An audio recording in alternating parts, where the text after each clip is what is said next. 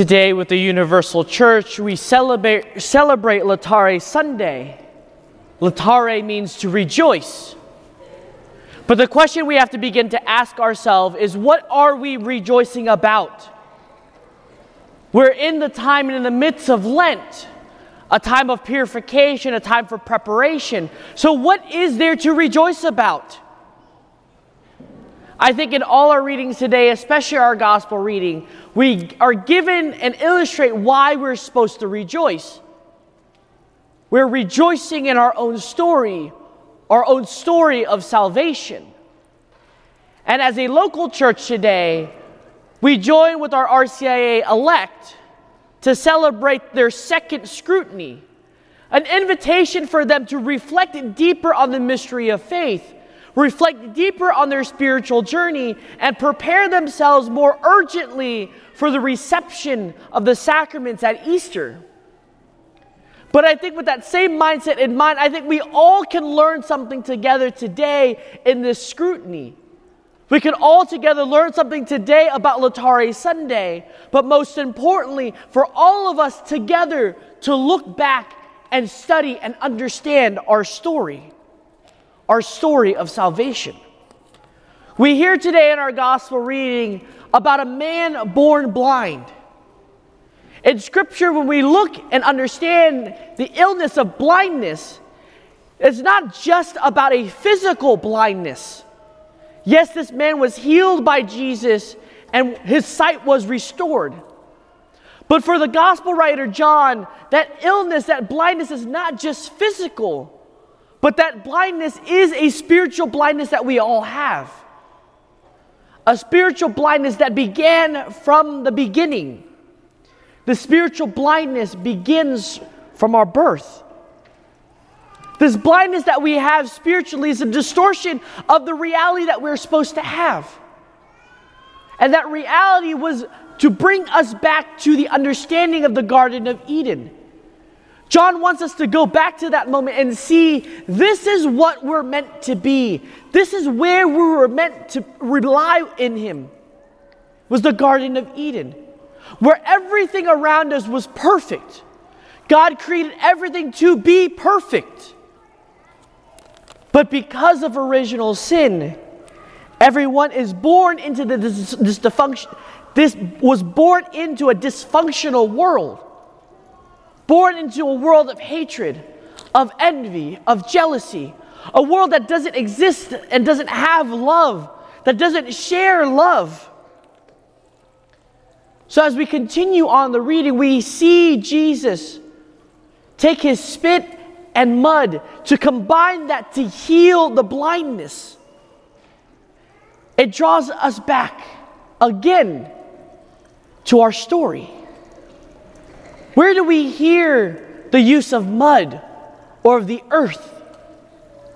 It begins again, that's drawing back to the creation story, to the creation of man, in which God blows his breath into creation and creates man out of dust. We were created in his image and his likeness. But in our free choice, we've fallen into sin. And therefore, we ourselves are in need of healing. And that healing comes about when humanity and divinity meet together in and through the incarnation. And it is through the incarnation where you and I are healed from our spiritual blindness, where we are healed to be able to see. Our sight is restored again, our health is being renewed. And so, in rubbing that mud and his saliva to heal the man. He heals each and every one of us from this distorted view of the world. The world in which we were meant to relate and connect and to love Him unconditionally is now, therefore, restored again. We are able now to sit here and call Abba Father and plead to the Father's help and ask for the Father's need. And as we continue into that reading, he then instructs the blind man to go to the pool and clean the mud off his eyes. Where do we get cleansed again? It begins right at that baptismal font, where we, because of our original sin, are brought to the baptismal font by our parents, baptized in the water of new life, take on the new life in Christ. But what is beautiful, especially for those coming in at Easter, is the sense of being immersed in the water. It's not just a simple like washing your hair in a little water to clean it off, but fully immersing oneself in the water to be cleansed, to be purified, to be renewed again. This restoration of life, this clean, cleaning off of ourselves, is not just this little scrub in the bathtub but a sense that we are all completely clean. We're all restored again in newness of life. We are able to be children of God.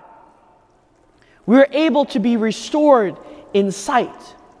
That mud, therefore, from our eyes are washed away. The dirtiness of original sin is cleansed off our souls, and we are now able to be in relationship with Him more fully. We're able to receive His grace to be his sons and daughters. But there's a challenge, my dear brothers and sisters. We've embraced this newness of life. We've embraced this new way of life. We've been changed from within ourselves. We are following Christ, and we've taken on this identity of Christ through baptism. But we live in a world. We live in relationship with others. The difficulty becomes People around us, just like the blind man, didn't enjoy really much, didn't like the fact that he is changed forever. He's taken on this new identity to himself. His newness of life it has made everyone around him uncomfortable, has challenged the status quo. And in causing them to be unhappy, they begin to question whether that's truly him. Because their sight, their sight in seeing the blind man is different from what they understand of him. To put it very frankly, think of it as a sinner who's converted and changed his ways. Think of it, think of it as a murderer who doesn't kill people anymore. Those identities don't line up, they don't match up anymore. So when we have changed our ways, embraced the life of Christ, our way of life has been radically changed forever. We're marked by the sign of Christ. We are now Christians. We are now sons and daughters of Christ. Our lives are radically different by that virtue because of that. So the people around us aren't happy with it because we stand for the truth. We stand for God's love. We live a life radically different from everyone else. And so people around us aren't going to be happy with us. The world around us wants us to live in darkness. The darkness of sin, the darkness of mistrust, the darkness of hatred, deceiving our minds to what is truly the truth, deceiving our minds from what is truly good, and hindering us from seeing what is truly beautiful. Because in darkness, they can keep us at bay. Think of it this way if you walk into an old room that may have had cockroaches, cobwebs, spiders all over the place, if you keep the light off, will you see the cockroaches? Will you see the spiders? Will you see all the dust that's on the furniture? You won't see anything farther than about a feet, two feet in front of you. But when you turn on that light, you begin to see the horrors of life. You begin to see the horrors of that room. You begin to see the imperfections that exist within that room and the uncleanliness of that room. The world doesn't want us to see that. The world wants to keep us in darkness. People around us wants to keep us in darkness. But we are the children of light. We are the sons and daughters of Christ. We are called to live a radical life, and we are called to be that light that shines in the darkness, that radiates and shows the imperfection into the world, so that we can live a life more fully, so that we can live a life intentional for God. What is so powerful is that he is brought in front of the Pharisees to be questioned. And the simple question that is asked is Are you the man that was born blind. And what is subtle in the Gospel of John is he simply responds, I am. And as I was reading and studying it, I, I, caught you know, something interesting in that. Because the word I am is used so much in the Gospel of John. I am the bread of life. I am the true vine. I am the true shepherd. But the blind man responds the same way I am.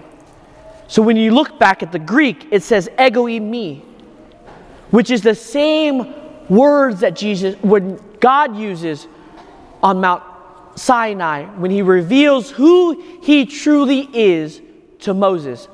I am who I am as I am with you. The Tetragrammaton. And therefore, we hear and we see for ourselves when we enter through that part of our journey, when we've taken on this identity, when we've been cleansed of our original sin, when we take on this newness of life, we become image bearers of Christ. We begin to make present God's presence within us. God is in us. And therefore, we go out into the world bearing and bringing and making present God to the world. And therefore, our life should be and needs to be radically different from others. Just like St. Paul said, it is not I who live, but it is Christ who lives within me. I am living Christ out within the world. I'm bringing Christ to the world. And therefore, I'm called to radically change the world by my words, my actions, and my deeds. I therefore am set apart from everything else. I am made for greatness. I am made for holiness. And therefore, I should strive to live that life of virtue, to live that life of holiness, and live out my full potential. I'm supposed to live the way God created me to be, which is that existence from the beginning in the Garden of Eden in perfect harmony, in perfect relationship with God. So, what do we do, my dear brothers and sisters? If we listen to that story, we look at our gospel reading, it seems so fitting that it's just meant for the RCIA elect, for the catechumens. But it really is not just for them, it is for all of us here gathered here today. Because that spiritual journey that we come is not a linear journey. I pass checkpoint A, checkpoint B, checkpoint C, and therefore I am done. I am a Christian and I am good. But our spiritual journey, my dear brothers and sisters, is a cyclical journey that we go over and over these points of our life. They may not come up the same way like it did 10 years ago when we were younger. It may not come up the same 10 years down the line either. But these same principles come about over and over and over again. We sit here today carrying our own blindness in our faith. We carry our own blindness unaware of God's presence in our midst. We carry our own blindness to the things that God has in store for each and every one of us. So, when are we going to approach the Lord and ask Him to heal us ask Him to restore our sight to see where He's been in our life, to see where He's calling us to do, to see how He's been present and walking with us every day, every moment, and every aspect of our life. And once we're restored and healed, how can we be cleansed of those issues so that we can go out into the world, manifest that love, show where God has been present in our lives at this moment, and rejoice in joy that God is here with me and to continue to live my life more fully, more vibrantly, more excited about our Lord. We all carry the cyclical journey in our lives. So as we rejoice, we rejoice in the fact that the Lord has come to save us. The Lord has restored us back into true relationship with Him where we're meant to be. So we are to rejoice. But in rejoicing, it calls us to action. It calls us to do something about it. Because you can't just sit there and be rejoice with your arms crossed and pouting, right? You have to leap for joy. Shout for joy to the world, all the earth. Serve the Lord with gladness. Come sing to him in his joy. So let us, in this joy, recognize and see that God has restored our life. We are saved by him. But we're called to continue to rejoice every day and every moment as we restore ourselves over and over again to be perfect as our Heavenly Father is perfect. Amen.